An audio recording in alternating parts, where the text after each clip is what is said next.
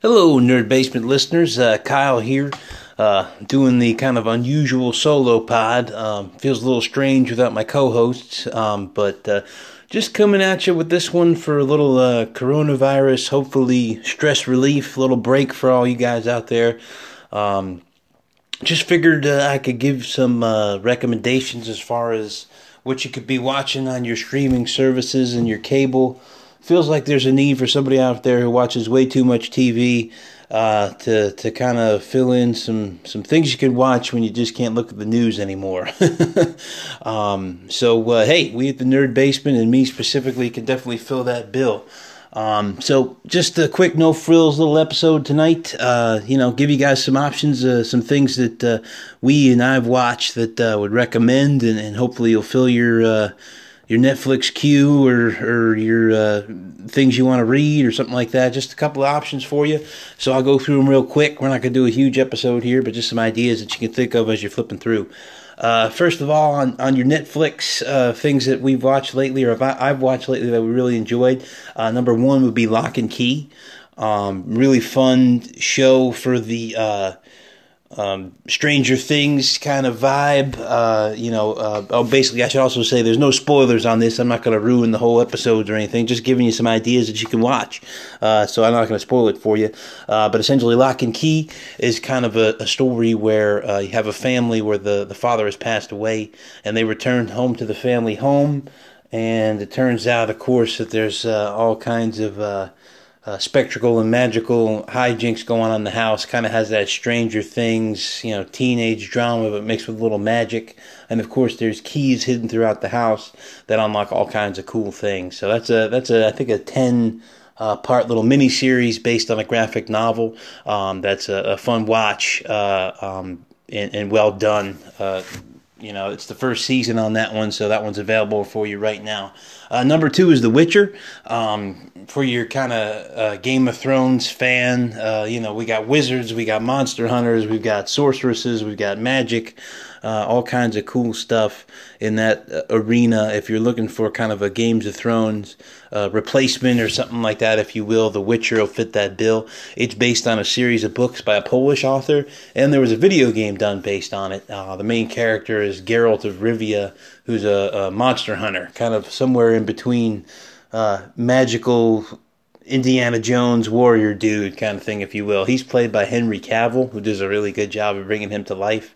A lot of fun going on in that one, and I think that one has a lot of legs for additional seasons, where I think Netflix is going to try to make it their kind of Game of Thrones. So if you have interest in the magic element, those kinds of things, The Witcher might be worth your tune in. Number three on the list, The Crown. Joy and I love watching this show. I think it's in season 3 right now, but it goes all through the reign of the current queen, Queen Elizabeth, and it starts when she first gets her reign back in the early 50s. If you just start, and then it's run through when she's the young queen, and then she's kind of gone through the middle-aged queen where Charles is starting to come into play. And they're going to continue on until I believe Lady Di comes on the scene, to where she's the older queen. So it basically kind of covers the stresses and pressures of the crown. That one kind of gives you, if you're a Downton Abbey fan, that one kind of gives you that historical fiction. And in this case, it's based on truth, of course, as opposed to what's going on with the Crawleys there. But it gives you that little taste of English melodrama if you're looking for that. Haven't tuned in on that one. Excellent show. Another one, Lost in Space, is kind of a really fun one. I've watched a couple episodes with Alex on that one. You can watch that one with your older kids. It's based on kind of like the 50s serial kind of space adventure, Danger Will Robinson, those kinds of things. That's all there. I believe that one just finished its season 2. If you're kind of looking for like a family space adventure with an older kid, I probably wouldn't watch that one with Emma. Alex is 11, 12. I think that's a probably pretty good age for that one. That's a fun show. Wow, a lot of Netflix stuff, actually. I'm looking down here. Another one I've watched with the family is called Night on Earth. It's a documentary about Animal Kingdom, but the really cool part about this one is it's all about what happens at night. They have all these really cool nighttime cameras, where basically all these animals hunt and all the things they do after night. And normally, you know, previous technologies weren't able to capture some of the things that go on at night. And it has all different kind of biospheres, biomes, if you will, jungle at night, desert at night, you know, in the sea, oceans at night. We haven't watched quite all of those yet, but it's really cool. And I've watched a couple of those with Alex, and he really likes that. So, yeah, Night on Earth is really good if you're kind of looking for a nature kind of documentary thing going on there. Let's see, what else? One or two more on Netflix here. Love is Blind. We just started watching that, me and Joy. It's kind of like your Bachelor kind of thing, if you're into a reality show and the dating sphere. You know, kind of basically this is, you have a whole interaction with, like, as you're blind dating with somebody, but you don't get to see the person that's you're talking to. And it goes all throughout, like, what happens if you, like, basically, like, fall in love with somebody before you even see them. So kind of an interesting little thing if you're looking for a Bachelor type, you know, fit in on Netflix. Let's see. Last one for the Netflix. If you're just in the mood for a rom-com, don't want to commit to a huge mini-series kind of thing, a really good one that we enjoyed was called Always Be My Maybe. It was just a really fun little rom-com with Ali Wong. She's playing a chef. She goes home to San Francisco and kind of bumps into her, like, ex from high school, was kind of a stoner dude, and just they're kind of, you know, it just really reminded me of one of those old rom-coms used to be able to go see that they don't make anymore, because, you know, basically they're just making Marvel movies and Oscar movies and that's it. But that's just a really fun little rom-com, little hour and a half little movie, you know, crack a couple of beers or get the wine out and enjoy with your spouse. That's probably a fun one to watch after the kids go to bed, you know. Good movie. Okay, so that's the main things we've seen on Netflix, or I've seen on Netflix lately, that I figure I share with you guys. Those are some fun options. You know, most people have it. That's easy to stream. Don't have to go anywhere to get. If you already have Netflix, it's ready to go.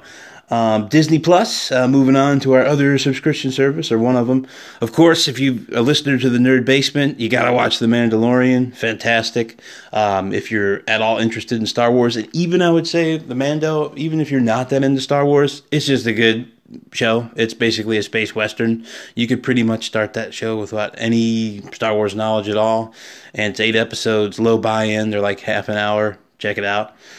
Runaways is a show that's available. It's a Marvel show that I believe was originally developed for Hulu.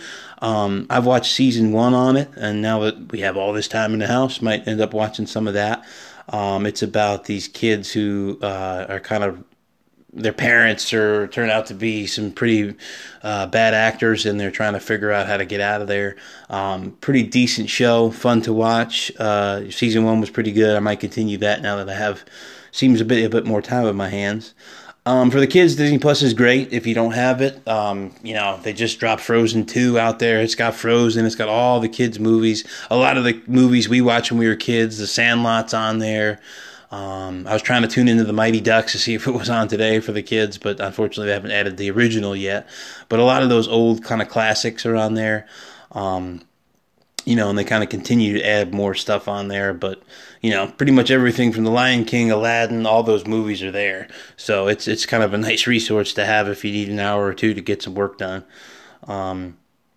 And, of course, Alex and I have covered, you know, The Clone Wars is great as an animated series that they're continuing to put additional episodes out. I wouldn't recommend every episode on that, but if you're a Star Wars person, there's quite a bit of arcs in there that are really cool, worth checking out.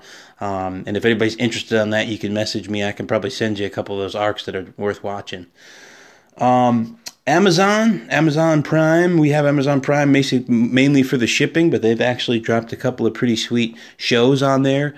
If you're a comic book fan, there's a show called The Boys on there, which is really good. It's basically what if Superman was a bad guy, like somebody with Superman's powers. It's pretty dark. Warning on that one. You know, that one gets a little graphic and extreme, so that's not one for the kids. But if you're interested in a superhero tale where maybe the humans are the good guys and the superheroes are the bad guys, that one's for you. I haven't watched Hunters, which they keep putting all the advertisements out with Pacino in it, but that looks kind of interesting. Might be an interesting one to check out. HBO-wise, Westworld just started. If you're a Westworld fan or if you have HBO Go, I watched the first season, was excellent. The second season was confusing as heck to me. And the third season just started, so that might be worth hitting up. True Detective is an incredible show. If you're looking for a binge and you have HBO Go or something like that, the first season's amazing. The second season is rough, and the third season is amazing. So that's kind of how I'd recommend it. They're anthologies. They don't have the same actors in each show. So if you have access to True Detective, again, dark detective story, would totally recommend the first season with Woody Harrelson and my mind's drawing a blank there. The dude. All right. Matthew McConaughey. That's an excellent season. And the third season with Mahershala Ali is incredible. So maybe check those out. On cable, if you don't have any of these streaming services and you're wondering what the heck I've been talking about this whole time, I've been watching a couple of shows. The Sinner is really good on USA. You can also get that on Netflix. Really good show about a detective. Bill Pullman's the main character in that. It's always really good. That one, it's not so much the mystery of who did it, but why they did it. And it has three seasons. I'm watching a show called Briar Patch, which is a really fun show on USA. It's basically kind of like a Tarantino-esque kind of show. You know, it's like a 10-episode miniseries. It's got Rosario Dawson in it. She's really fun. Kind of fun little mystery show. Walking Dead's really good. If you step away from that one for a while because the quality waned, it's actually come back with a bang. Really fun show to watch at the moment, week to week. And Survivor. If you left Survivor alone for a long period of time on CBS, the 40th season is now a winner's season. So if you've watched a couple of seasons in the past and left it back for a while, think about catching up. We just watched the episode last night, and this evening it was great. So that's most of the TV stuff.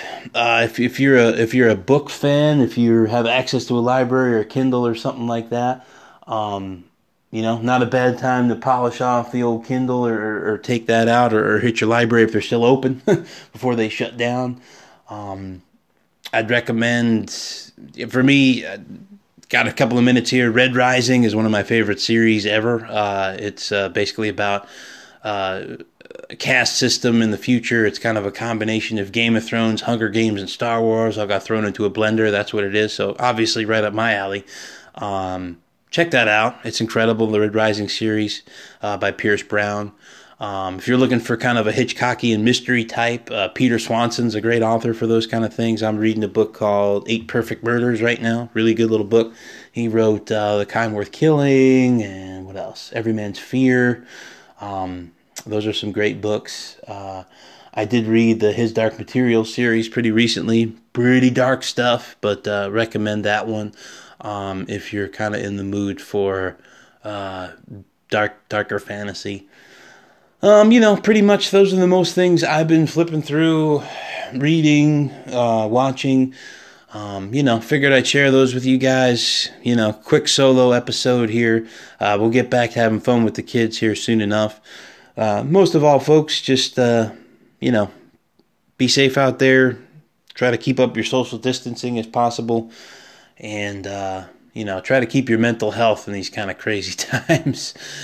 Go out there, get some fresh air, get some exercise, work when you can, be with your family, and be safe. Hey, hope you enjoyed listening to it. Hope you get something out of this thing that is worth your time. And maybe there's something here that you'll watch and put a smile on your face for a couple of minutes and not think about too much for a brief few. Thanks a lot, guys. Nerd Basement will be back at you soon enough with the actual crew. Thanks for listening. Have a good evening.